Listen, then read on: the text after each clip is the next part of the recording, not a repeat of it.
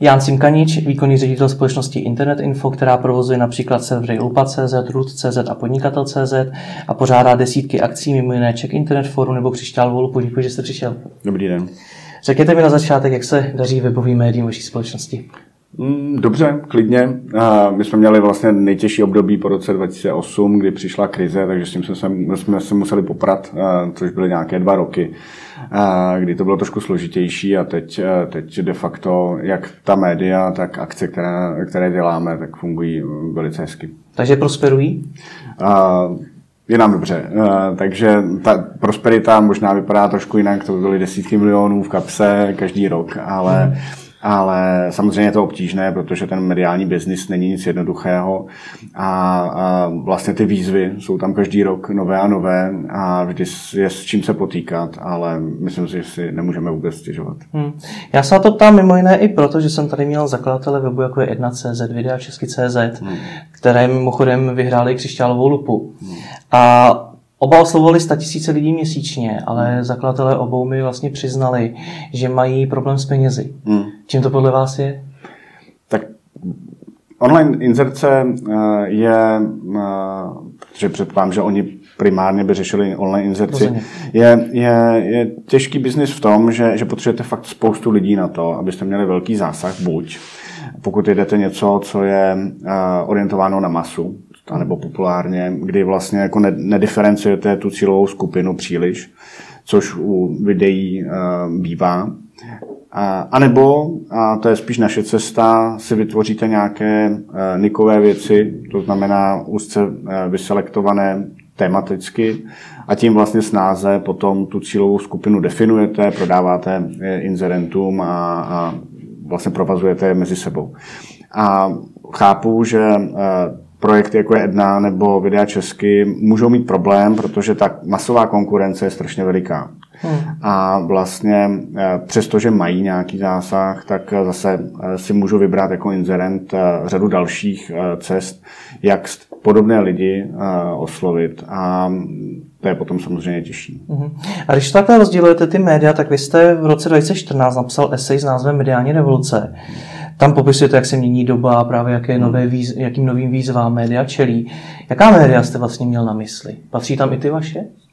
Úplně všechna. Uh-huh. Ten ekosystém je strašně složitý a vlastně ta konkurence uh, mezi televizí, internetem, tiskem uh, a vlastně i v rámci těch samotných uh, potom jakoby mediatypů je čím dál tím větší. Hmm. Zbližuje se to. Vlastně de facto všichni se pereme o pozornost a čas těch uživatelů, diváků, posluchačů a to nejde substituovat nijak a zároveň množství toho obsahu permanentně roste. Už jenom tím, že přibývá v čase. Takže zůstává to, co bylo dřív hmm. a ještě na to kupíte další a ještě se to exponenciálně jakoby rozmnožuje tím, že vstup do odvětví je mnohem snadnější než kdykoliv dřív. A kromě toho vlastně eh, ten, ta pozornost eh, je ještě rozdrobována nejenom producenty obsahu jako institucionalizovanými, to znamená hmm. médií, ale i uživateli samotnými. To znamená, dneska už každý vlastně vyrábí svůj vlastní obsah na sociálních sítích a můžou to být vlastně soukromé fotky, ale už to znamená odebírání pozornosti a času, které by třeba člověk eh, mohl eh, strávit ve společnosti médií. Takže eh, když si to jako dáte vedle sebe, tak ta konkurence o pozornost je prostě tak obrovská, že se to musí týkat úplně každého. No? A, a pak je otázka, jak se s tím doporadí. No. Uh-huh. A když se tady budeme bavit o prodeji inzerce, o tom, aby to médium dlouhodobě prosperovalo, cítíte se nějak zvýhodnění třeba oproti webům, těm typicky spravodajským, jako i dnes CZ, aktuálně CZ a podobně? Ta výhoda je v té cílové skupině, kdy vlastně jako můžete říct ano. Hmm. My píšeme o nějakých věcech, Příkladem je teď, myslím, že jsme spravodajská jednička v pokrytí EET. Eh, e eh, takže jakoby eh, všechny ty věci, co se týče elektronické evidence tržeb, tak na podnikateli prostě máte zdokumentováno vlastně úplně, úplně všechno. A to si myslím, že si jako obecné spravodajství většinou nemůže dovolit, protože těch vertikál je strašně moc tematických a vlastně na to nejsou lidi. My jsme specializovaní primárně na to, co, co podnikatelé musí řešit. Teď je to téma číslo jedna, takže jsme v tom nejlepší. A, a to, že jsme nejlepší, většinou znamená potom to, že k nám přijde uživatel s velkou pravděpodobností zjistit informace o tom tématu. Hmm. A samozřejmě inzerent by u toho chtěl být, protože ve chvíli, kdy si podnikatel začne vybírat systém, kterým se do té eh, povinné eh, evidence eh, připojí, tak ho mají šanci přesvědčit svojí inzercí, že to jsou právě oni, koho si má vybrat. No a to je ta cesta. A samozřejmě obecné zpravodajství napíše o tom, co se děje po všechny v téhle věci, a inzerent může jít i tam. Ale zase eh, ta koncentrace pozornosti je úplně jiná a tím pádem v tom já vidím třeba naši, naši výhodu. Hmm. Eh, o českém internetu troufám si říct, že opravdu dneska nemáte, dlouhodobě nemáte eh, hlubší, lepší pokrytí. I při vší úctě k malému podnikateli, kdy vlastně máme nějaké překryvy například, tak není lepší pokrytí než lupa. A zase uh, inzerenti to vědí, vědí, že to čtou nějaký, nějací čtenáři, kteří mají i třeba nějaký sociální status. My na lupě máme naprostou uh, jakoby, klíčovou uh, cílovou skupinu uh, decision makerů, opinion makerů a takzvaně Ačka, jak se tomu říká v rámci toho rozdělení inzertního. A tohle jsou argumenty, proč ten inzerent tam dává peníze. Protože mhm. tu pozornost těch výjimečných lidí dostává zpátky. Jo, a to se zase dělá eh, v obecném zpravodajství mnohem hůř. Mhm. Na druhou stranu není ta specializace, to, že si vyberete tuhle tu konkrétní tematickou vertikálu, jako je EET, hmm. vlastně dvojsečná, neodratíte si tím ty čtenáře, které to EET vlastně nezajímá, nebo už ho mají dost? Uh, ale to spíš jakoby jedna součást. Jo? To, že uděláte jednu věc nejlíp, uh, vám nebrání v tom, abyste jako report, reportovali podnikatelská témata, která musíte pokrývat jakoby dál. To znamená, že na podnikateli nevychází jenom EET. To není tak, že teď jako celá redakce dělá hmm. jenom tohle.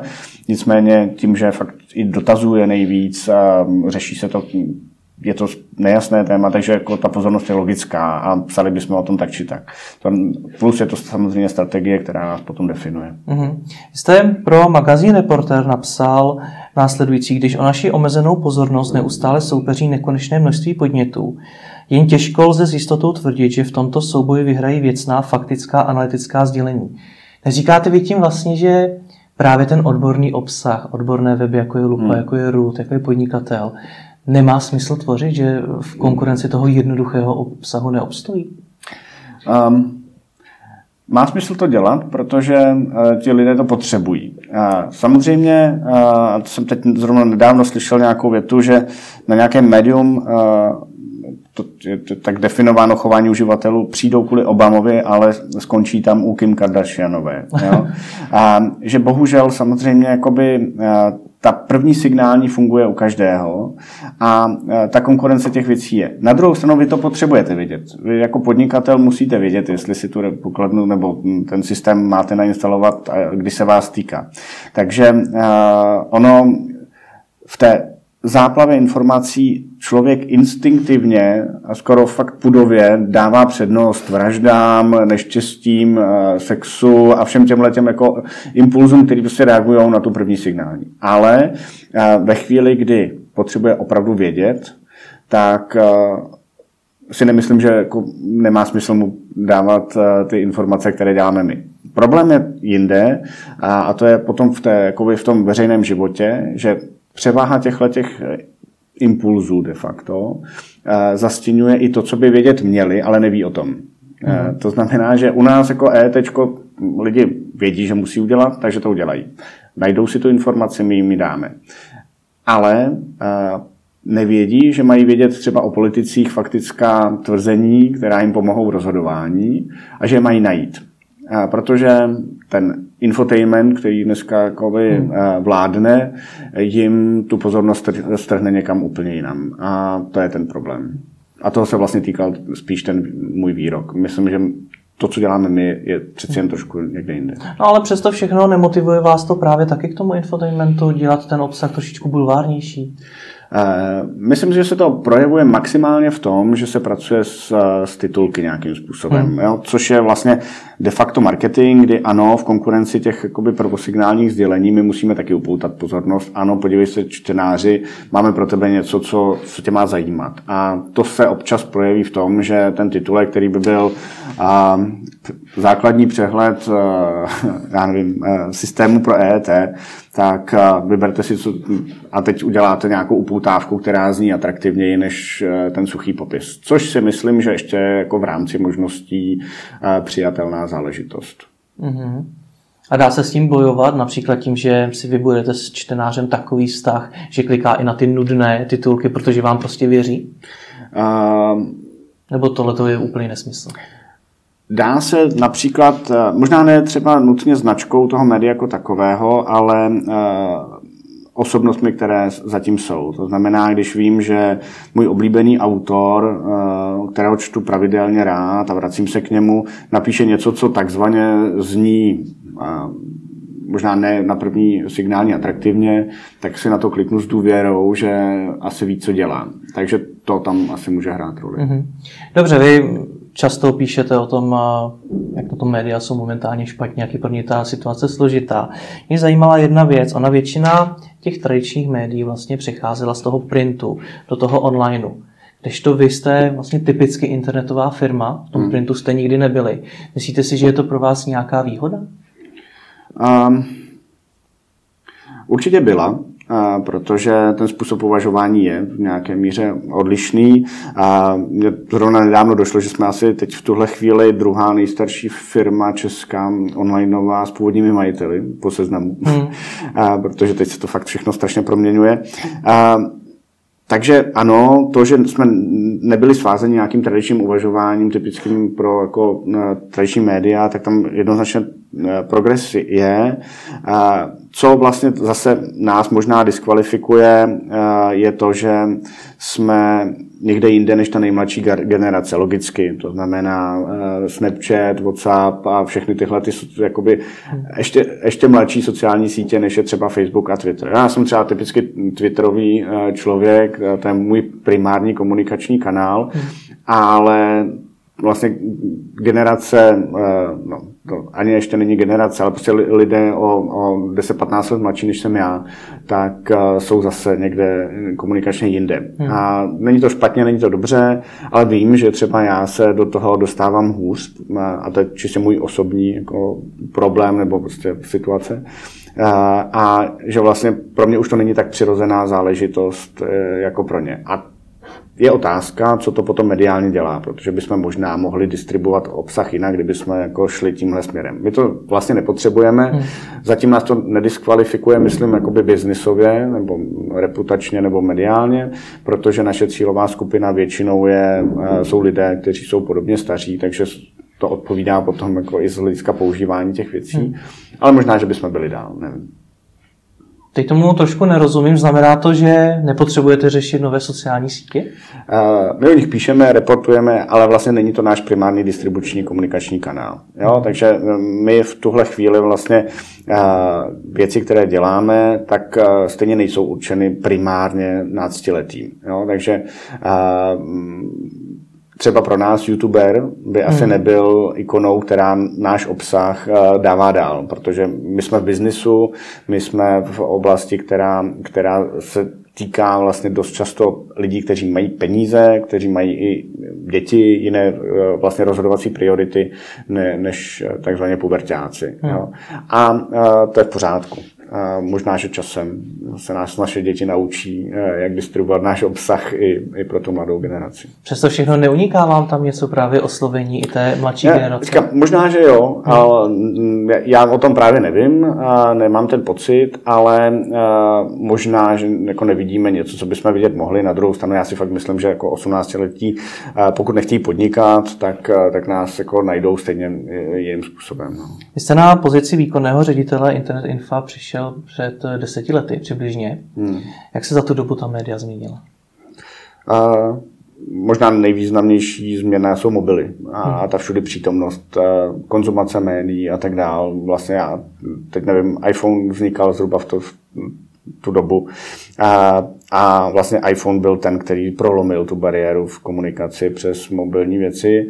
A zvýšila se dostupnost eh, mobilních dát, cenová i, i, i geografická, byť to zrovna v českých podmínkách pořád je jako, hmm. uh, horší než kdekoliv jinde.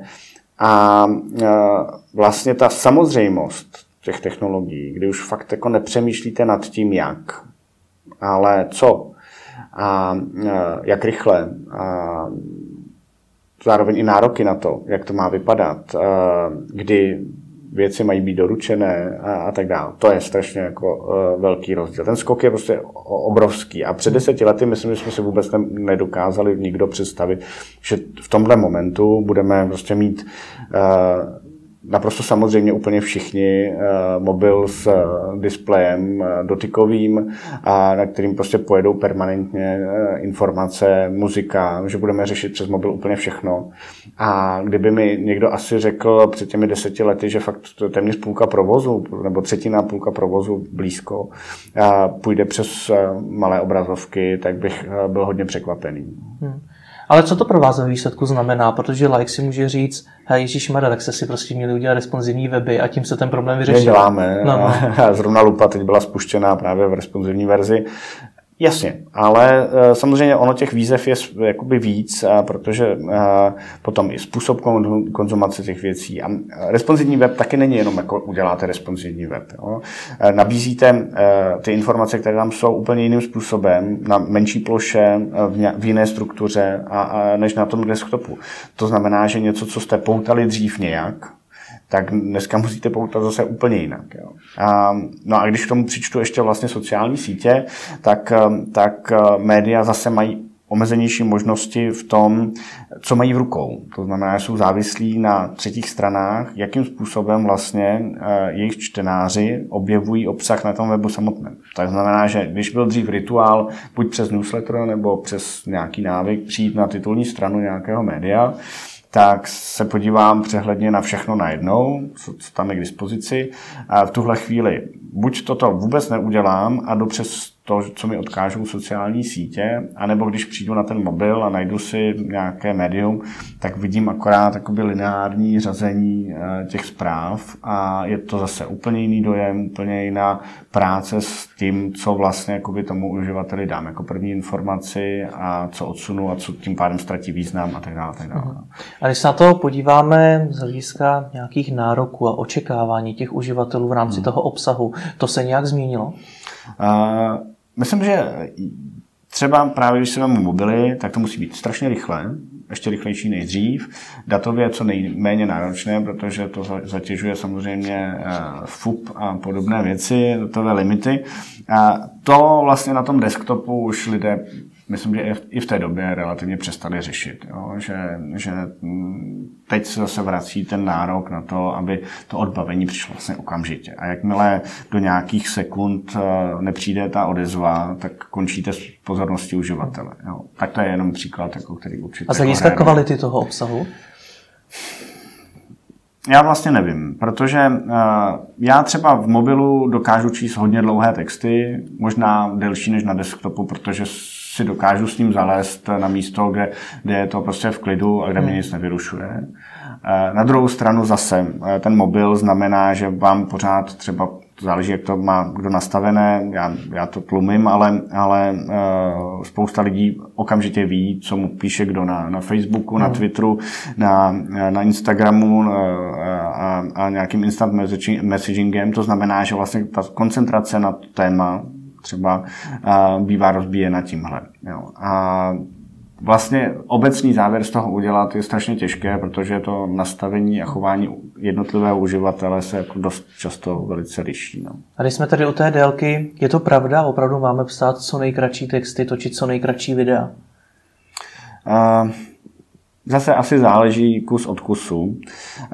Samozřejmě, když jako dostanu před sebe hodinové video, jako je možná tohle, tak, tak musím opravdu vědět, že to hodně chci vidět a že si na to udělám čas. Já třeba si videa od 20 minut výše pouštím jako eh, na pozadí a, a poslouchám to spíš, než že bych se na to díval, zvlášť když teda jsou můžu, to rozhovory. Můžu dodat, že to dělá většina uživatelů. A, a, a vlastně pak mi to nevadí, protože nějaké téma je dobré rozebrat do hloubky a pokud je to zvlášť odbornější záležitost, tak určitě uh, si tu cestu k tomu najdu. Byť je to těžší třeba. A, ale jasně, teď fungují animované gify do 10 sekund, a videa do, do minuty, zábavná to určitě z hlediska jakoby množství a kvantity jako zásahů funguje nejlíp. No. Ale jako, že, že, by to měl být návod na to, že nemáte napsat článek, který prostě je do hloubky. On, jako znám spoustu věcí, které jsou jako fundované, odborné, nebo, nebo možná ne odborné, ale prostě do hloubky, jsou dlouhé a sdílejí se masivně. Hmm. No, to, takže ta obecná odpověď tam asi není, eh, spíš nějaké jakoby tendence, pravděpodobnosti a tak dále. Mimochodem, vy jste do firmy nastoupil původně jako redaktor. Hmm. Stejně jako nastoupila spousta dalších redaktorů. Prostě se zrovna vy stal výkonným ředitelem. Hmm. To je asi otázka spíš na Marka Antoše, který, který tu volbu učinil. Já jsem mu vlastně mm, nemůžu mít eh, dostatečně vděčný, protože v té firmě jsem vlastně celý profesní život, hmm. prošel jsem ji eh, celou a mm, vlastně to 15 let teď a, a, a jsou to úžasné vzpomínky, zážitky, zkušenosti. A proč? A, tak mě ty věci bavily, takže já jsem byl vždycky hodně zažraný do toho, co se, co se ve firmě děje a, a vlastně možná to, to byl nějaký mm, impulsy pro Marka, bavit se se mnou víc o, o, o tom a vlastně zapojovat mě postupně do toho chodu firmy víc a já jsem vlastně měl mm, ten skok nejdřív z redaktora na šéfa obsahové eh, části eh, firmy. A, a, a teď mně to přišlo všechno strašně přirozené, že tam jako nebyl nějaký jako extrémní šok, že bych něco jako z, musel překonávat a učit se nějak dramaticky nově. A, a a říkám, akorát hlavní ten pocit jako zpětně je vděčnost eh, za to, že, že ta příležitost byla a, a že to vlastně fakt všechno proběhlo velice příjemně. A co ta vaše práce vlastně obnáší? V tuhle chvíli je to vlastně strašně pestré a nestereotypní. Byť spoustu věcí člověk už jako má za je to tak, že, že vlastně nad nimi skoro ani nemusí příliš přemýšlet, protože ví, jak co se hýbe. A ta role je nejvíc koordinační. A máme vlastně v rámci vedení firmy 8 lidí dohromady, takže vlastně zprostředkovat tu komunikaci mezi nimi je asi moje největší role, dát je dohromady, byť e, je to čím dál jednodušší v tom, že e, vlastně ten management e, je strašně stabilní. Vlastně ty lidi mají minimálně pětiletou historii profesní u nás, takže pak už vlastně neřešíte spoustu věcí jako personálního charakteru.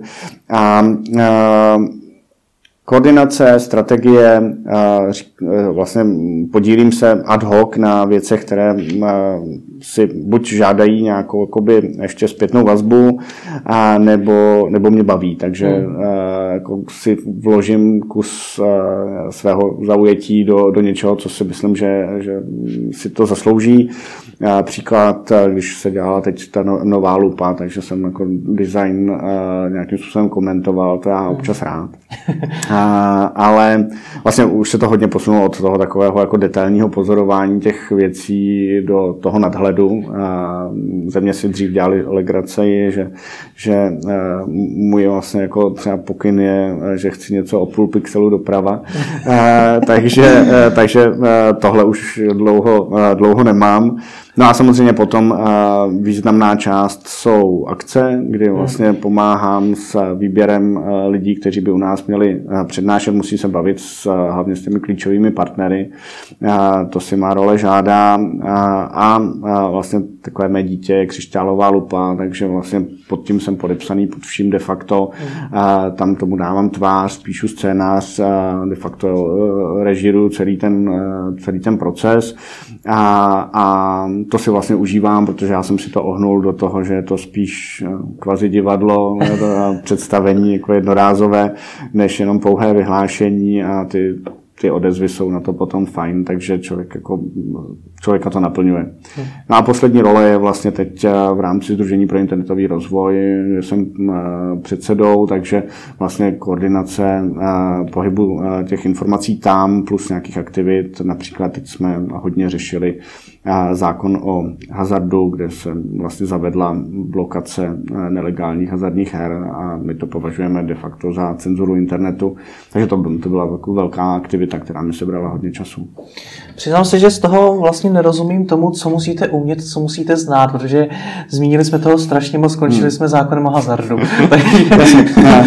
no já, já rád říkám, že vlastně nic moc neumím, ale umím dávat dohromady lidi, kteří to umějí. Takže hmm. uh, jako, mm, což asi je nějaká schopnost a já jsem rád, že to funguje a dokáže držet pohromadě a to, že, že vlastně fakt k nám přitáhneme lidi, kteří jako ze sebe dokážou vydat spoustu, spoustu skvělého, je, je, je prostě benefit, který potom jako se zohledňuje jak v tom obsahu mediálním, tak v tom obsahu eventovým. Takže vlastně já mám rád tu koordinaci. Eh, to, to mě baví. To hmm. znamená, a myslím, že to asi i umím, eh, že, že ve správnou chvíli na správném místě jsou ti správní lidé a jejich schopnosti. A, a samozřejmě člověk potom přičuchne ke všemu nějakým způsobem. Já jsem že začínal jako ten finanční redaktor, psal jsem o filmech a, a tak dál ale eh, že bych vlastně vám eh, řekl, že jsem velký expert na nějaké konkrétní úzké téma a eh, jako real to tím jedním příkopem dolů do hloubky, tak, tak to, to, to asi ne. A když mluvíte o lidech, tak následuje hodně diváků, kteří tvoří svoje online magazíny a pro spoustu z nich píší textaři třeba za stovku za článek hmm. a podobně. Jak, kde se pohybují mzdy skutečných redaktorů? Ehm, napříč trhem, ehm, já nevím, tak eh, vlastně říká se o novinách tištěných, že, že teď je ta strategie 20 za 20, to znamená 20-letí redaktoři za 20 tisíc a že, že to je ta špatná strategie. Tak já myslím, že, že ta, ta lepší začíná, já nevím, nejme tomu Dejme tomu, i kdyby jsme dali tu, tu hranici 20 tisíc uh, u těch nováčků, uh, a tak to je asi něco, co je na trhu relativně snadné, i když se to zvyšuje. Myslím, že ten standard je výš. A, a pak jste někam 50 tisícům, 80 tisícům, co může jakoby redaktorský plat v těch jako hmm. lepších situacích eh, dávat. Je to strašně individuální, opravdu strašlivě individuální. Záleží na situaci, situaci média, hodnotě toho člověka pro, pro, eh, pro to médium samotné. A samozřejmě velké vydavatelství si dovolí něco jiného a pak se můžeme bavit o těch vyšších desítkách tisíc a to menší zase, zase něco menšího a je to fakt úplně kus od kusu de facto, případ od případu a vlastně míra specializace a míra taky i třeba hodnoty toho odvětví pro inzerenty je potom zvyšující faktor pro, pro tu odměnu. Že? Jaké odvětví je tady nejlepší? Uh, tak když se podíváte, co vlastně ty peníze nese, tak z hlediska specializace třeba jsou ekonomické magazíny asi výš než obyčejný lifestyle, kdy jako hmm. substituovat tom vlastně špatném slova smyslu jako povrchní texty o, o tom, jestli máte vstávat v 10 ráno nebo, nebo v 10 večer, tak, tak je asi snadnější a ten rozdíl se pozná hůř. Ale když máte, jako máme my, texty o srovnání finančních nabídek, tak je to prostě trošku něco jiného a ta hodnota musí být vyšší. A jsou právě redaktoři pro médium to nejcennější? Jednoznačně lidi. Tam, a oni to nejsou jenom redaktoři. Chápu, to, právě tam, proto ale, se tam právě na ale, redaktory ale, a ne na lidi. Ale uh, jednoznačně lidi, protože to know-how je tam. Hmm. A, uh, příklad, uh, vy se fakt musíte dostat do toho tématu jednak odborně, ale jednak i vazbami na to prostředí, na to, kdo, hmm. kdo s kým co dělá, proč to dělá, proč nedělá něco jiného a co dělal předtím. A vy až potom si vybudujete vlastně nějakou míru znalosti věcí i kredibility těch lidí, kteří v tom trhu jsou a do jaké míry tomu lakování, které předvádí v tom klasickém PR, můžete hmm. věřit, kam vás tahají jakoby správně a kam naopak už nesmíte jít. Jo. A tohle chce zkušenost a to se taky platí. Takže když se zeptám, co musí médium udělat pro to, aby dlouhodobě prosperovalo, tak to znamená mít ty nejlepší redaktory? Určitě, byť nejenom, a, a umět ten obsah dostat ke čtenářům a mít značku, která vlastně je těžko spochybnitelná, aspoň u nějaké významné části obecenstva. A samozřejmě jakoby šlápneme na kuří oko pravidelně někomu, což je pro mě výsledek, který je vlastně správně, pokud je to dobrá redaktorská práce. A, ale vy musíte mít respekt a důvěru, že, že ty věci děláte poctivě, což je hmm. asi jako pro nás, myslím, jako firmu, to nejhodnotnější, co máme. A hmm. že, že myslím si, že se nám daří jakoby tu kredibilitu držet dlouhodobě a proto prostě 18 let ta firma drží. A, a ve chvíli, kdy dostanete stigma, že ty věci děláte pro peníze, pro někoho, na objednávku nebo nefér způsobem, tak de facto končíte. Když ale říkáte dostat ten obsah ke čtenáři, budovat vlastní značku a vedle toho tady je třeba to 20 na 20, zbývá vlastně těm médiím eh, rozpočet i na marketing, na vlastní marketing? Určitě. Tam záleží zase. Je to individuální kus od kusu, jakoby médium od média. Někdy vlastně ta biznisová situace toho média není to nejpodstatnější. Když si vezmete ty velké media housey, tak jejich vlastníci jsou dneska takový, že uh, oni potřebují spíš ovlivňovat to prostředí nebo mít pojistku proti tomu, aby uh, někdo jiný ovlivňoval je. A uh, ta ekonomická úvaha je potom až v druhém uh, plánu. A tím pádem vlastně peníze na marketing nejsou ten největší problém. No. Hmm. A spíše to o tom, jak ukočírovat z jejich pohledu někdy i hru na důvěryhodnost hmm. a a zároveň tlačit ty své zájmy, což je vlastně největší zrada dneska. No. Tohle tomu rozumím, přiznám se, že jsem měl i připravenou otázku, proč bohatí lidé kupují média, když jsou na tom tak špatně. Hmm. Ale jak je to u vás? Protože vy v této situaci nejste. E, nejsme a samozřejmě jako my se snažíme e, spíš o to přirozenější e, chování, e, to znamená, ano, občas nakoupíme kampaň na Facebooku, ale to není to, co nás jako zachrání. No, je to hmm. o dlouhodobém budování vztahu s těmi čtenáři, s tím, podívej se, já ti každý den přinesu něco, kvůli čemu má smysl se vrátit. Takže no. co to znamená v praxi? Tlak na redaktory, aby psali co nejkvalitnější obsah? A, dobrý obsah, určitě.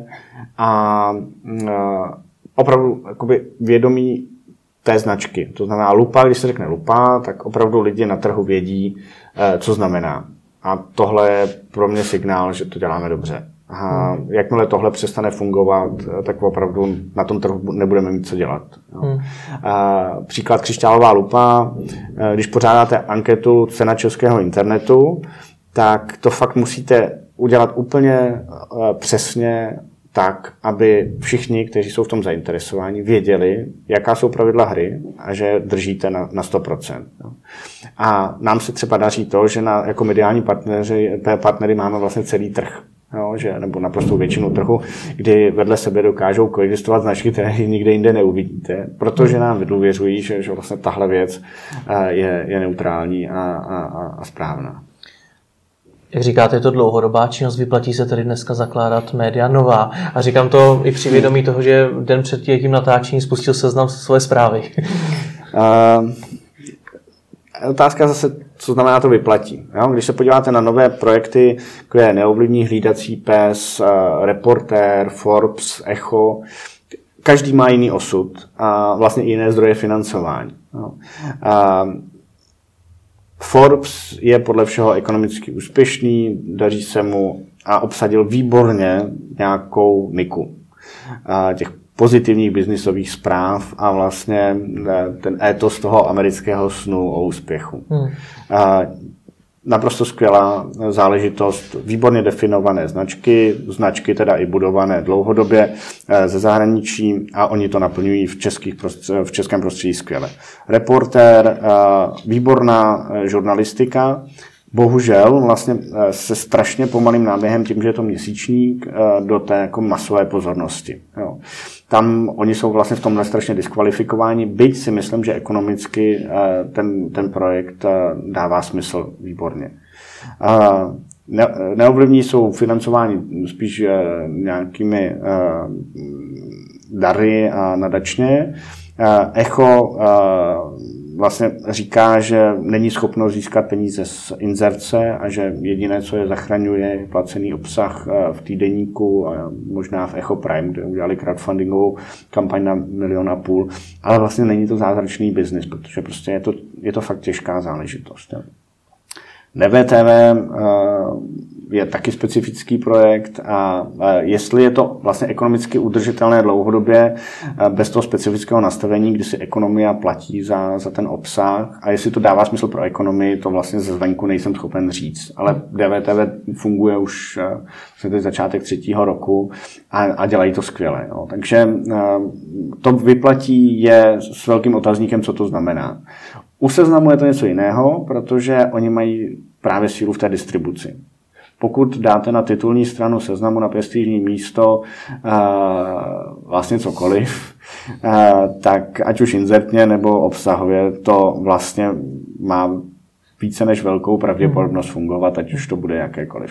No, přesto všechno, ale musím znovu citovat eh, z vaší esé Mediální revoluce, kde jste psal právě seznam CZ se svými mnoha milionovými zisky.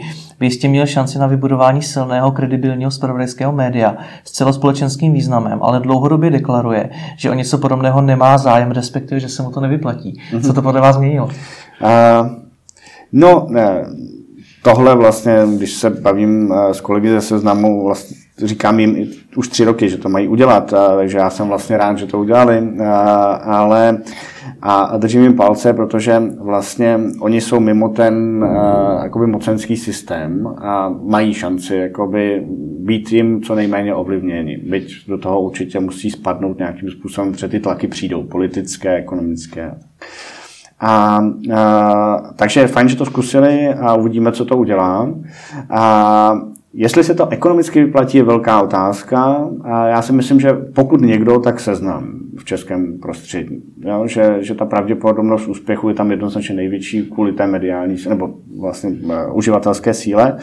A pak už záleží jenom na tom, jak to udělají, aby si vychovali to obecenstvo, které se tam naučí pravidelně chodit. Což je samozřejmě jako velký úkol, ale já si myslím, že to, aby to úplně pokazili, není úplně jejich styl. Takže myslím si, že spíš si najdou postupně a budou iterovat tu optimální podobu té věci tak, že, že, že se jim to povede. Mhm. Dobře, přejdeme k monetizaci webových médií. Neustále se o tom mluví, že média mají, těžko vydělávají peníze. Hmm. Zvenčí, to, zvenčí se vlastně nabízí otázka, proč, když na internetu je tolik lidí, existuje tolik způsobů, jak ty peníze vydělat. Proč tomu tak je? Internet začal tím, že je zadarmo. To znamená, že to je asi jako největší faktor psychologický, kdy naprostá, velk, ne, nevím jestli naprostá, ale velká část domácností byla dřív připravena platit za mediální obsah, přeplácela si noviny, přeplácela si časopisy a bylo to takzvaně normální. A nikdo nad tím nepřemýšlel, maximálně přemýšlel, jestli chce nebo nechce, jestli na to má čas, nemá čas, jestli ho to baví, nebaví. Ale vlastně ten psychologický faktor, tady zaplatím v trafice ráno noviny a pak si je přečtu, tohle se nemuselo s tímhle vůbec bojovat. Dneska, když přijdu e, jako médium onlineové, v té záplavě zdarma informací, a já chci od tebe peníze, hmm. tak vlastně musíte strašně jakoby bojovat s tím nastavením a proč protože já stačím, jako mě stačí kliknout o, o, o linku vedle a, a tím to končí. Existuje no. na to odpověď? Existuje.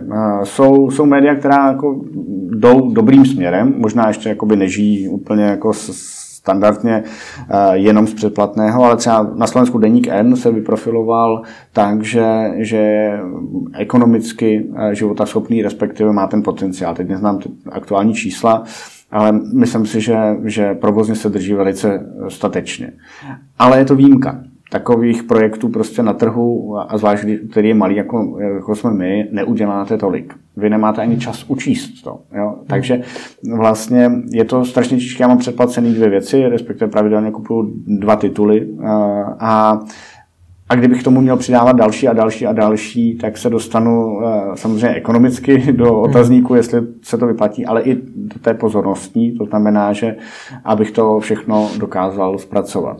Naprosto chápu vás jakožto hmm. uživatele, hmm. ale vás jakožto ředitele toho hmm. vydavatelství. Hmm. Proč vy to nespoplatníte? Uh, vy Zaprvé nevím, eh, do jaké míry by se nám podařilo získat tu kritickou masu uživatelů pro, pro náš obsah za, za peníze. Právě z těchto těch důvodů, že, že vlastně eh, nejsou připraveni, nikdo nejsme nějak moc jakoby nastaven, platíme za obsah. A byť jako samozřejmě v, někde vzadu by mě to lákalo být závislý jenom na těch čtenářích a neřešit dalšího a, a vlastně člověk přemýšlí, kdy je ta hranice, od které už to jakoby dává smysl. A my to vlastně testujeme. My máme na Digizóně placenou sekci, máme Narutovi donační program a ono jsou to vlastně malé částky, ale ten princip objevujeme a postupně vlastně připravujeme mentálně eh, uživatele na to, že, že ten obsah fakt není zadarmo vytvářen a že ať už platbou zobrazením reklamy, anebo, nebo uh, penězmi přímými, je potřeba ho podpořit. Jo? Uh-huh. Což třeba už jenom ten faktor, že řada lidí si blokuje reklamy a vlastně neuvědomuje si, že ekonomicky tím médiu uh, zaškrcuje jediný zdroj příjmu, nebo ten hlavní. A Tohle postupně podle mě měníme, že čím dál tím víc uživatelů si uvědomuje a mění se třeba i diskuze. My, když jsme jakoby zavedli nějak ten donační model na Rootovi, tak ti uživatelé prostě co si to vlastně dovolujete, eh, hmm. byla první reakce. A teď, když to po roce, eh, po půl roce eh, sleduju ty reakce na to, no vlastně to dává smysl, je to normální, že to chcete. Ten jako nějakou kompenzaci za to, že ten obsah jakoby produkujete. Ať už tím, že vlastně uh, ti uživatelé povolí reklamu, což třeba u těch ajťáků na Rutovi není vždycky úplně jako nejsnažší proces, a nebo, nebo uh, nám místo toho, uh, protože my to máme tak, neplatíš, uh, teda nezobrazuješ reklamu, uh, fajn, my ti to jako hmm. i zařídíme sami, ale přispěj nám na provoz, tak tohle prostě je mentálně po půl roku jinde, než, než bylo při tom, když jsme to zavedli. No ale má to pro vás teda vůbec nějaké uh, výsledky ekonomické? Ještě ne, uh, říkám, jsou to malé hmm. částky, ale spěje to k tomu. No, a možná za deset let už všichni vlastně budou chtít i mít protříděná média, která si platí a očekávají od nich jakoby ten uh, skvělý obsah. A ty takzvaně jako úplný mainstream uh, substitučně nahraditelný snadno. A líp se to odliší. Ale je to práce a musíte překonávat de facto 20 letou historii internetu, který byl zadarmo. A to si myslíte, že se skutečně stane, nebo máte to něčím podloženo? Dost často se třeba říká, že Amerika je o pět let před náma a podobně, mm. tak je to už někde v zahraničí? Uh, tam jsou média, která jsou ty jako nejprestižnější značky a třeba myslím, že Financial Times je uváděn jako příklad, kdy to fakt dobře funguje a oni samozřejmě jako mají ten zásah celosvětový, to znamená, že berou globální peníze. Ani hmm. ten americký trh by jim možná nestačil, ale to jakoby mezinárodní prostředím dokáže dolít věci, které, které, o které přicházejí právě z té printové části. Hmm. No, což u nás je zase těžší. A říká se, že prostě uh, připraveno platit je 1 až 2% uživatelů, kteří to čtou zadarmo. Hmm. A když si to přepočtete na počty reálných lidí u nás, tak to samozřejmě jako něco znamená a bohužel to nejsou ty dobré zprávy pro média. Na druhou stranu, když máte unikátní obsah, který není nikde jinde, tak si zvyšujete pravděpodobnost, že, že se vám povede eh, část těch uživatelů eh, přesvědčit, že vám mají pomoct. Mm-hmm. Dobře, my se, do to, my se celou dobu bavíme o placeném obsahu, hmm. ale na druhou stranu existuje spousta možností reklamy, jak ten hmm. web samotný zmonetizovat hmm. reklamou. To nestačí? Uh, často ano, často ano a, a často narážíme na spoustu limitů. Jo? A mobily komplikují zobrazení reklamy, protože na tu obrazovku se toho vejde méně než na, na tu velkou. Příklad. Blokování reklamy. Uživatel omezí fakt ten příjem jako de facto 100% když chce. Ty nástroje tu jsou a jsou čím dál jednodušší, bohužel. A, a, takže jako tomhle je potom problém a samozřejmě média se s tím potýkají různě, některá jsou, jakoby dávají proti tomu agresivní reklamu, která ještě víc naštve ty uživatele, bohužel to potom odnesou i ti poctiví, to znamená, ten uživatel si to nainstaluje jako paušální řešení a nedává výjimku třeba těm, které má rád. A vlastně, když někdo dá pět videí reklamních před tím videem, které chci vidět, tak eh, je to jasná, eh, jasný impuls k tomu přemýšlet o blokování reklamy obecně, ale my, kteří to neděláme, to odneseme taky, protože ten uživatel to má nainstalované. A zbývá tomu no. médiu něco jiného? Eh, postupné přitvrzování v tom, ukážu ti ten obsah jenom, když povolíš reklamu, A někdy, a teď se to zkouší čím dál tím víc, vlastně jsou nástroje, které vlastně podstrkují tu reklamu podobě takzvaně obsahu, to znamená, že vlastně svážete to a ten prohlížeč a ta blokační služba nerozezná obsah od reklamy a tím pádem zobrazí obojí jo, tomu uživateli. Hmm. Tak to znamená, že obcházíte ty bloka, blokace technologickou cestou. Je tohle cesta, která může dlouhodobě fungovat? Já si myslím, že eh, na straně těch, eh, co blokují reklamu, je vlastně méně těch argumentů. My jsme tady měli hmm. jako i na jedné naší akci tvůrce toho programu a vlastně ty jejich motivace se sice schovávají za tu primární, jakože nějaké principy, čistotu, bla, bla, bla ale v konečném důsledku je to strašně vlastně až trapné a legrační. Jo. Protože zjistíte, že oni potřebují žít a končí to u výpalného a končí to u toho, že za určitých podmínek eh, ten eh, blokátor, který se tváří jako pirát eh, bránící chudé, tak skončí u toho, že prostě sám začne tu reklamu distribuovat, pokud se mu zaplatí. Což je prostě jako vrchol absurdity. Takže vlastně z mého pohledu ti, kteří blokují reklamu, pokud fakt to není úplně jako šílenost ála pět, pět reklam před videem, hmm.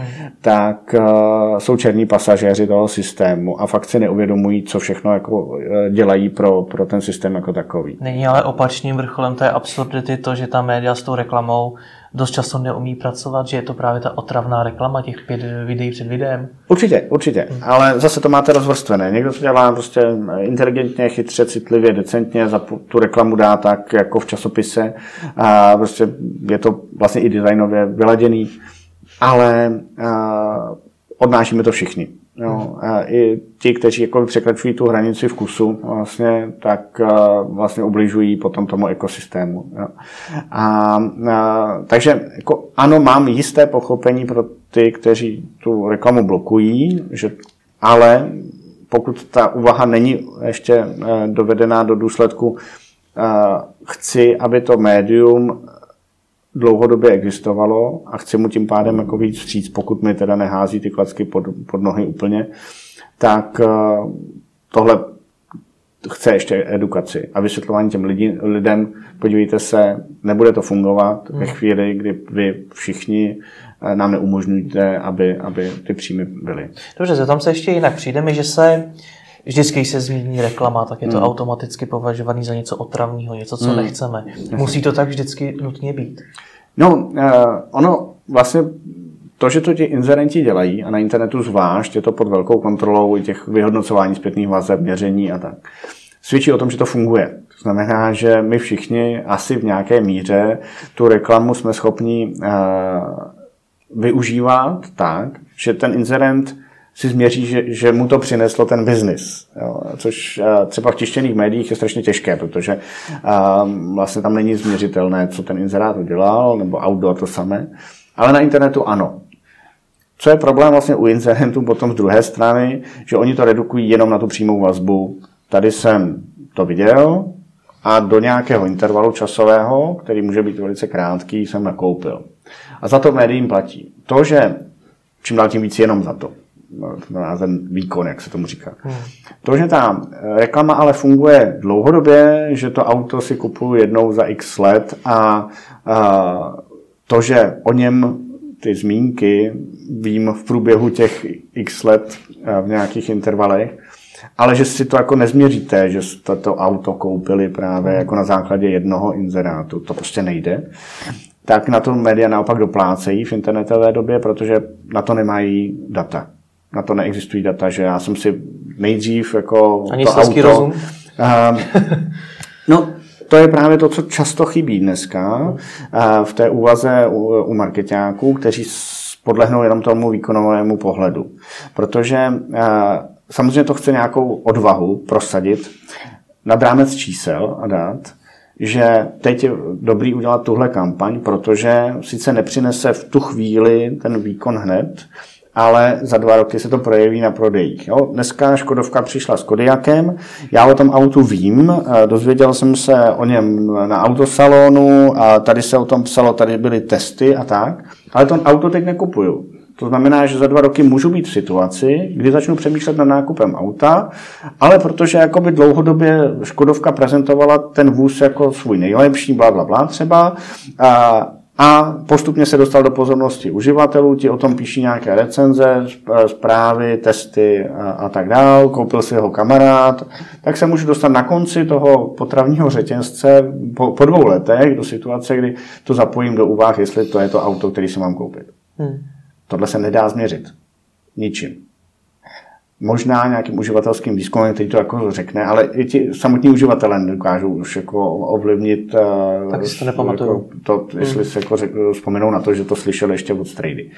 No a to je ten problém. A vyplatí se tedy inzerentům dělat na webech, jako je Lupa, jako je podnikatel, nějaké výkonové kampaně? Eh, jo, jo, jo. My máme kombinace těch věcí, určitě. Ale právě, že eh, ty výkonové eh, kampaně by měly být jenom jako to nezbytné minimum, od kterého se potom odráží ten internet dál a přidává ještě jakoby právě peníze do budování brandu, vazby s tím uživatelem a, a, a té průběžné komunikace. Hmm. A na tohle se občas zapomíná, Právě proto, že na to nejsou tak jednoduše získatelná data. Dobře, co je, co je podle vás tedy ideální přístup inzerenta? Musí vědět, co chce a jako to, to já vlastně eh, je strašně těžké radit eh, takhle obecně, protože pak máte eh, konkrétní produkty a každý si žádá něco jiného. Tak to Ale, auto, auto třeba. Když si představím, že bych u vás teda chtěl propagovat svoji značku jasně, auta, jasně. tak jak, jak by to podle vás ideálně mělo vypadat? Potřebujete vědět, co chcete říct, komu to chcete říct, jak často a, a v jaké formě. A teď my vám nabídneme, tady máte spíš bohatší klientelu, tak si vyberte tenhle segment. To znamená spíš lupa než eh, Vitalia, protože na Vitalii asi eh, ten lifestyle sice jo, ale a taky jsou tam jakoby eh, bonitní klienti, ale primární zásah dejme tomu na lupu, protože hmm. jsou tam ti manažeři, jsou tam firmní zákazníci, tak třeba tohle je ta základní úvaha. A potom se od toho od, může odvinout děláte auta s eh, nějakými doplňky, které se týkají technologií. No, dneska je to moderní, to znamená, že máte tam internet věcí, eh, máte tam eh, datové věci, máte tam nějaké, nějaké systémy, které vzájemně komunikují. O tom všem se dá psát, dá se udělat speciální příloha, která na tohle bude zaměřená na to, kam až vlastně dneska technologické automobilky jdou nějakým tímhle směrem. Takže to může být dobrá záminka, jak propojit e, tematické zaměření toho serveru e, s nějakým jakoby, trošku odlišným e, tématem, jako jsou ty, ta auta, jo? protože normálně o autech samozřejmě nemáme důvod psát. Ale z tohohle technologického pohledu o tom občas píšeme i sami od sebe bez ohledu na nějakou vazbu na inzerenta. Ale specializovaná příloha auta a moderní technologie, internet věcí dává jednoznačně smysl například. Takže takhle může vypadat postup eh, u nás. A je to komerční obsah? Eh, my vlastně máme dva způsoby, jak, jak něco podobného děláme. Buď to se domluvíme na tématu, ano, my jako redakce napíšeme o tom, co nejlépe umíme, o tom, jak dneska vypadá tahle oblast. Eh, to znamená, jak eh, automobilky využívají IT technologie. A vy u toho budete mít svoji inzerci, svoje sdělení, a ten inzerent, Takže teda ten čtenář u toho, pozná, ne v tom článku. Ano, ano hmm. ten čtenář pozná, že jakoby, uh, vy tu oblast taky nějakým způsobem děláte, ale řeknete mu to sami svými slovy někde jinde, protože se dostanete banerem na stránky toho výrobce například. A nebo je to čistě komerční příloha, napíšete si to sami jako inzerent a my vám akorát umožníme dostat to k našim čtenářům tím, že to zobrazíme na našem webu. No. Musí ta inzerce být vždycky označena? Musí, to, to v každém případě. A, a bez toho to nejde, že v rámci našeho združení i hlídáme to jakoby standardy a minima pro, pro, pro to, jakým způsobem se reklama prezentuje a jsou tam doporučení a, a to označení jako jednoznačně. Pak už jako zase ztrácíte kredibilitu, protože nedokážete tomu čtenáři jasně odlišit, co, pod čím jste podepsáni vy a pod čím někdo jiný. Může to neoznačení té inzerce nějakým způsobem poškodit i toho inzerenta samotného? Nebo je to vlastně všechno na bedrech toho média? asi to víc odnáší to médium než ten inzerent, a, ale samozřejmě, kdyby to bylo hodně okaté, tak si myslím, že se to dokáže otočit i proti inzerentovi samotnému. Mm-hmm. Zastavme se ještě u těch bannerů. Hmm. Říká se, že jsou mrtvé. Souhlasíte s tím? Eh, vůbec, eh, vůbec ne, tak eh, u nás bannerová inzerce funguje a, a právě dochází k tomu vyhodnocování, takže, takže ty firmy si velice dobře hlídají, co to vlastně u nás dělá. A, a myslím si, že banery mrtvé nejsou. Musí se umět dělat, musí být dobře umístěné, citlivé vůči obsahu a ne, nemají provokovat k tomu, aby si je uživatel na první dobrou zablokoval. Takže nějaká banerová slepota a podobně? Tak ta čísla tomu neodpovídají stoprocentně. Samozřejmě, ano, část uživatelů to neřeší, na, na, na banery nekliká a tak. Byť si myslím, že i tahle retorika, když vám někdo řekne, jako reklamu nesleduju, ne, neklikám, tak vlastně neplatí, že je to trošku i kouzlo samotného člověka pro sebe, že se, že se vlastně eh, trošku lakuje. I já na, na reklamu říkám, na reklamu neklikám, ale vím, že, že na ní občas kliknu, jo, protože hmm. dneska už eh, ty věci samozřejmě fungují trošku sofistikovaněji, takže něco, co eh, třeba i navštívím jakoby normálně, ne, ne, ne z hlediska toho, že by, to byl, eh, že by tam byl reklamní banner, může to být e-shop a tak dál, odejdu a uvidím tu věc po týdnu nějak zpracovanou jinak, protože ten, už ten e-shop ví, že jsem tam byl, tak pokud to je udělané chytře, tak se mi to může trefit do noty tím, že se mi to připomene znova. Jo? Takže ano, jako i já sám klikám na reklamu, ať už je teda v jakékoliv formě, to nemusí být jenom banner, a ač si myslím, že jsem jako imunní, tak vím, že jako to vidím, i outdoor funguje.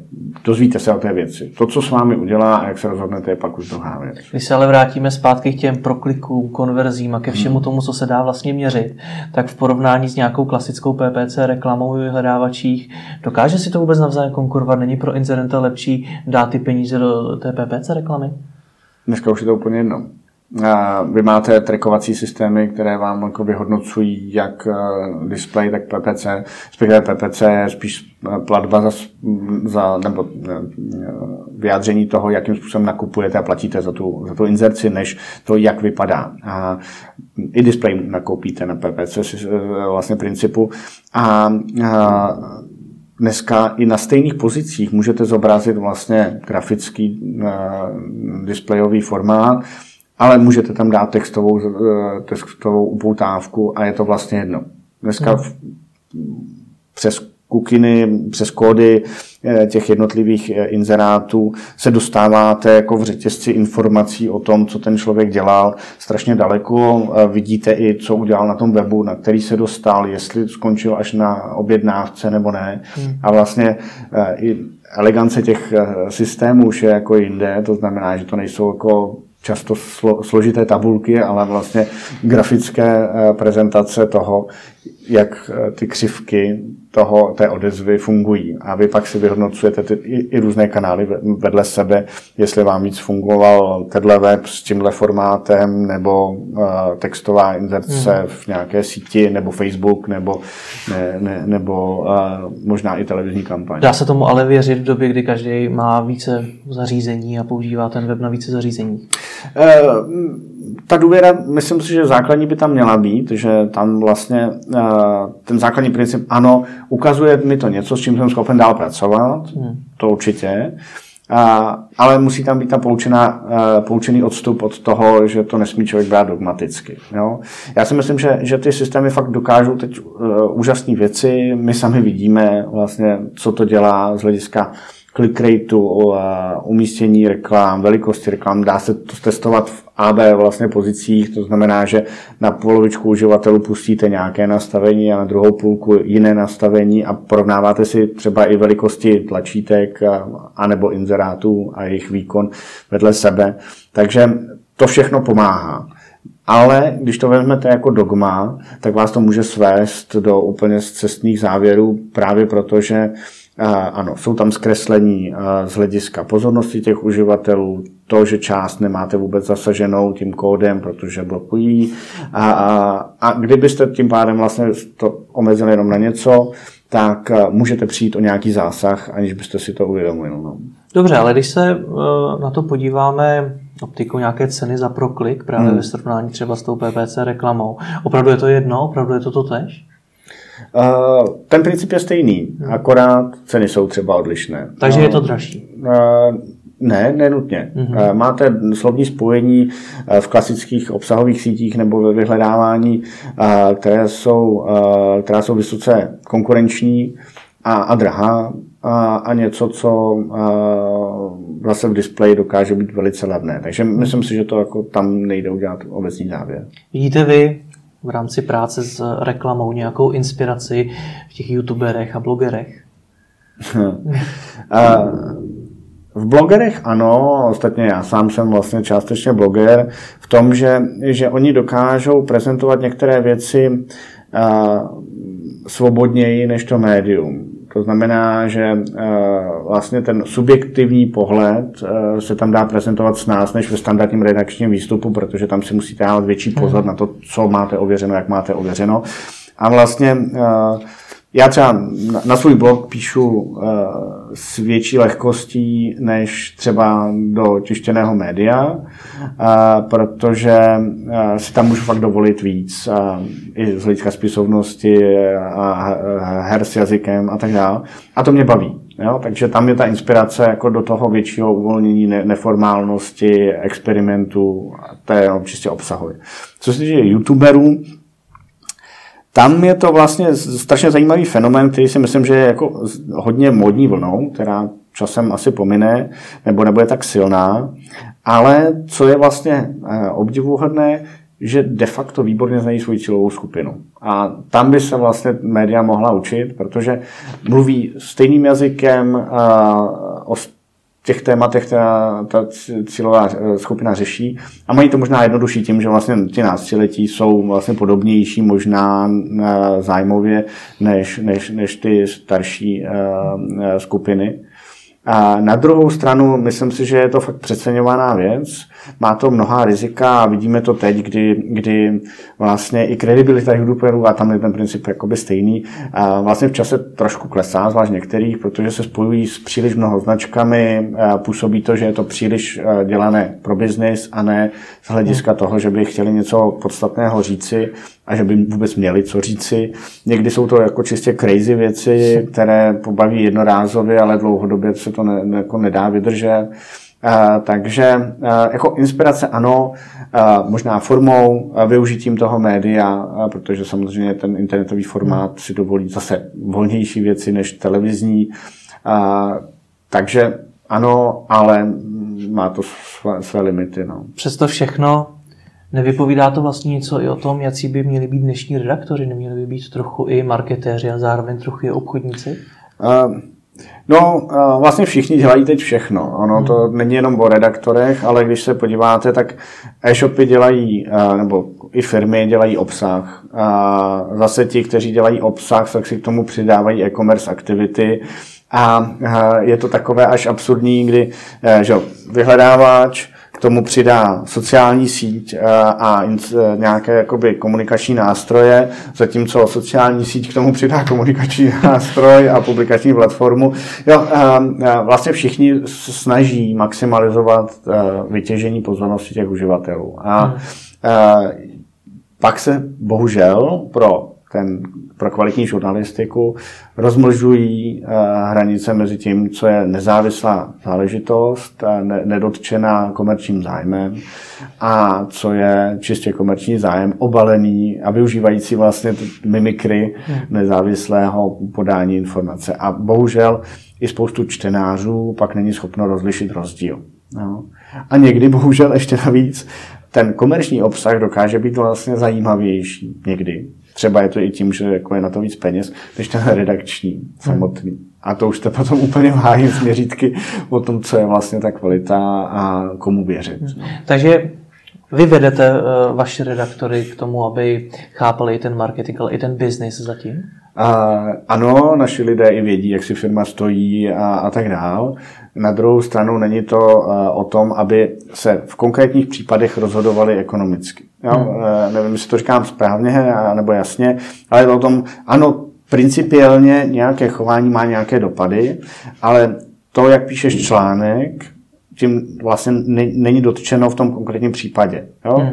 Pokud je tam ta informace a, a jako a, já se dovím, co vyšlo v našich médiích až ve chvíli, kdy, kdy se to vydá. Jo. Hmm. To znamená, že tam vlastně to, tohle komerční ovlivňování není.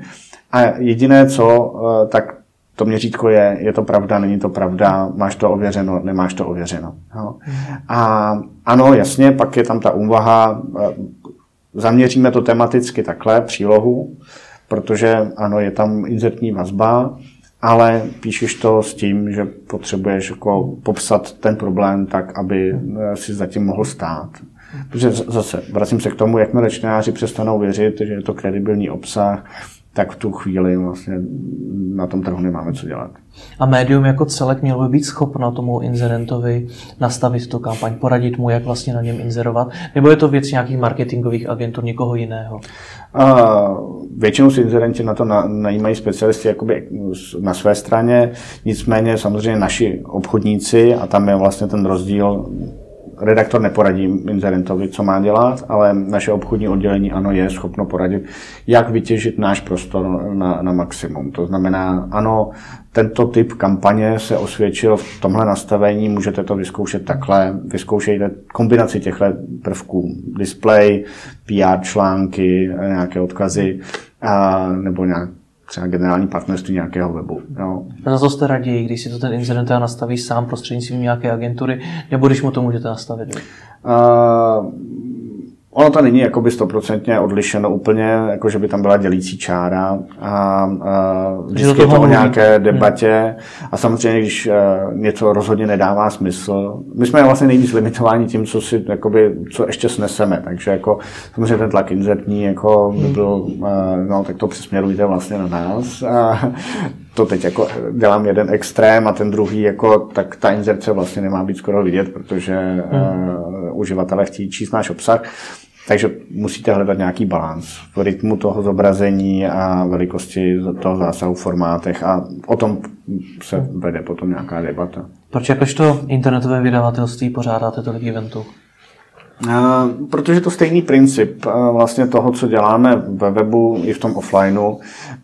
De facto na webu se snažíme, naše heslo je dáváme internetu obsah, dávám, jako umožňujeme jsme průvodci po nějakém tématu těch uživatelů, čtenářů.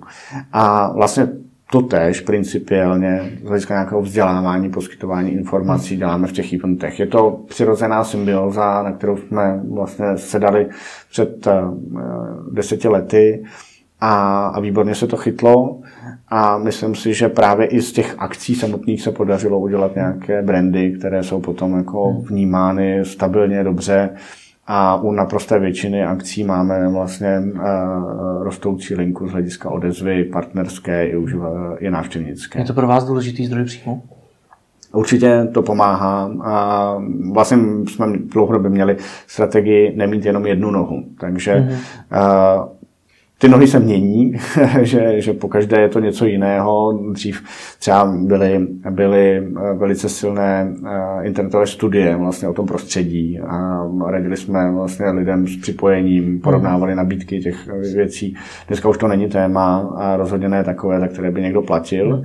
A takže teď se třeba ta noha posunula směrem k těm eventům. Jo. Ale není to jenom to jedno a to nám vlastně dlouhodobě pomáhá a pomáhalo eh, na tom trhu přežít.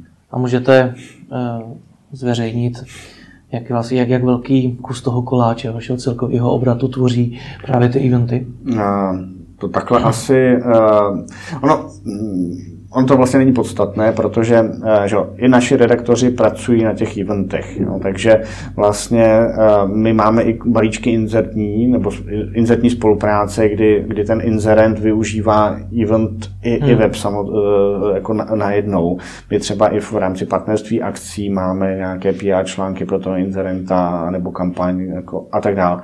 A takže uh, úplně jako tlustý čáry mezi tím vlastně ani dělat nepotřebuju. Hmm. Dovolte mi ještě jednu citaci z té eseje Mediální revoluce, kde jste napsal, kterou jste napsal mimo jiné proto, že média a podstata jejich fungování, stejně jako mediální systém sám o sobě, v českém prostředí nebývají příliš častým předmětem veřejných úvah. Proč se o tom nediskutuje? Uh, možná proto, že jsme malý trh. Uh, každý se zná s každým a vlastně vždycky narazíte na to, jestli uh, chcete o svém kamarádovi nebo bývalém kolegovi, šéfovi, budoucím šéfovi, aniž víte, že je to budoucí šéf, uh, tak, uh, tak napsat něco, co vlastně třeba uh, není úplně ideální z hlediska případné recepce. A, a, a tím pádem uh, Tady by musel být jakoby nezávislý člověk, který v tom systému nemá nějakou zásadní roli na to, aby ho reflektoval zvenku. A když ho reflektujete zevnitř, tak se dostáváte právě do, do těchto problémů. A e, já na to narážím často při různých debatách, kdy právě dostáváte se do situace, kdy tenhle něco dělá, protože tamhle ten něco říká a tak dále. A, a je to vlastně uh, strašně nešťastné, že, že ten trh je tímhle zasažen hodně.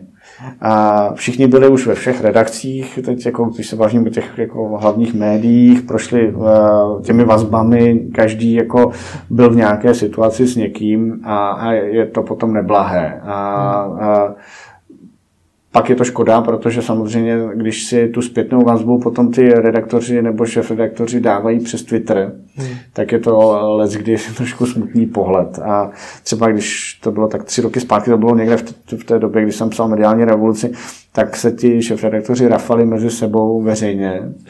právě v těchto těch krátkých šlezích na, na, na sociálních sítích. A, a nebylo z toho asi těm čtenářům úplně nejlíp, no, který to sledovali teda. Jak se to teda bude do budoucna vyvíjet? Uh, tak ta předpověď teď pro nejbližší období je další koncentrace trhu. To, to je jako zjevné. Těch médií nebo mediálních věcí, které se prodaly a koupily, to je, je strašně moc. Myslím si, že, že to, že 80% médií bude v rukou silných finančních nebo nějakých mocenských skupin, bude mít nějaký vliv na to, co se v těch médiích objeví a co už ne. Samozřejmě úplně špatně to provázání mediální a politické moci, nejvíc teda na straně politických stran, což prostě je špatně. A tam je zase další limit. A je otázka, do jaké míry si najdou cestu ty, ty nové nezávislé projekty, které vlastně nemají vazbu na nikoho z toho velkého ekosystému. A v rámci toho potom je otázka, jestli se hrají roli velké peníze bez ohledu na ekonomickou, eh, ekonomické přežití, které to budou pumpovat zvenku a nějakým dotačním způsobem nebo tam jako, jako investici do jiných zájmů. A nebo se fakt najde způsob, jakým část médií přežije díky podpoře čtenářů. Ať už tím, že zobrazí reklamu nebo jim zaplatí. No. Já bych si přál to, to aby, aby těch projektů, které, které to zvládnou, bylo co nejvíc. Aby, a myslím, že v zájmu celého toho prostředí veřejného, aby těch, uh, ta nabídka byla co nejširší. A bohužel ten trend je spíš jako k té koncentraci. No. A to je problém, který prostě budeme muset nějak zvládnout. Zní to tak, že to bez těch peněz těch čtenářů nebo těch uživatelů prostě nepůjde. Uh, nic není zadarmo. Hmm. A, uh, jako, ano, můžete najít třeba dotace, uh, nějakou veřejnou uh, nadační činnost, nebo tak. Uh, ale to už jako říkal třeba Jakub Parusinský, uh, šéf Kiev Postu, že uh, média jsou de facto vždycky na někom částečně závislá, anebo na mixu závislostí. Hmm. A to nejlepší, co může být, aby byla co nejvíc závislá na svých čtenářích, protože pak je to nejčistší. Jo. A já si myslím, že ono, když se podíváme na, na to, jak to probíhalo v 20. století, vždycky ty nejzásadnější eh, vlivová, eh, nejzásadnější vlivová média byla financována velice malou skupinou lidí. Hmm. Jo. Byť potom s tou demokratizací se to trošku rozšířilo, ale ten standard je, je ten vliv, byla ta úzká část, který na tom, který na tom záleží. A ona se musí uvědomit, že to bez ní nepůjde. Jo. Hmm. A to se asi třeba teď daří celkem respektu, že, že má komunitu lidí, kteří opravdu vědí, proč si ho kupují. Jo. Kdyby nebyl tištěný, měl by to těžší, ale zase tím, že to nikdy neotevřel zadarmo celé, tak vlastně ty lidi nepřestal učit že, že, že se navzájem potřebují. No, hmm. no, a uvidíme, komu se to ještě povede dalšímu. No. Uvidíme. Děkuji mu za rozhovor. Těším mě.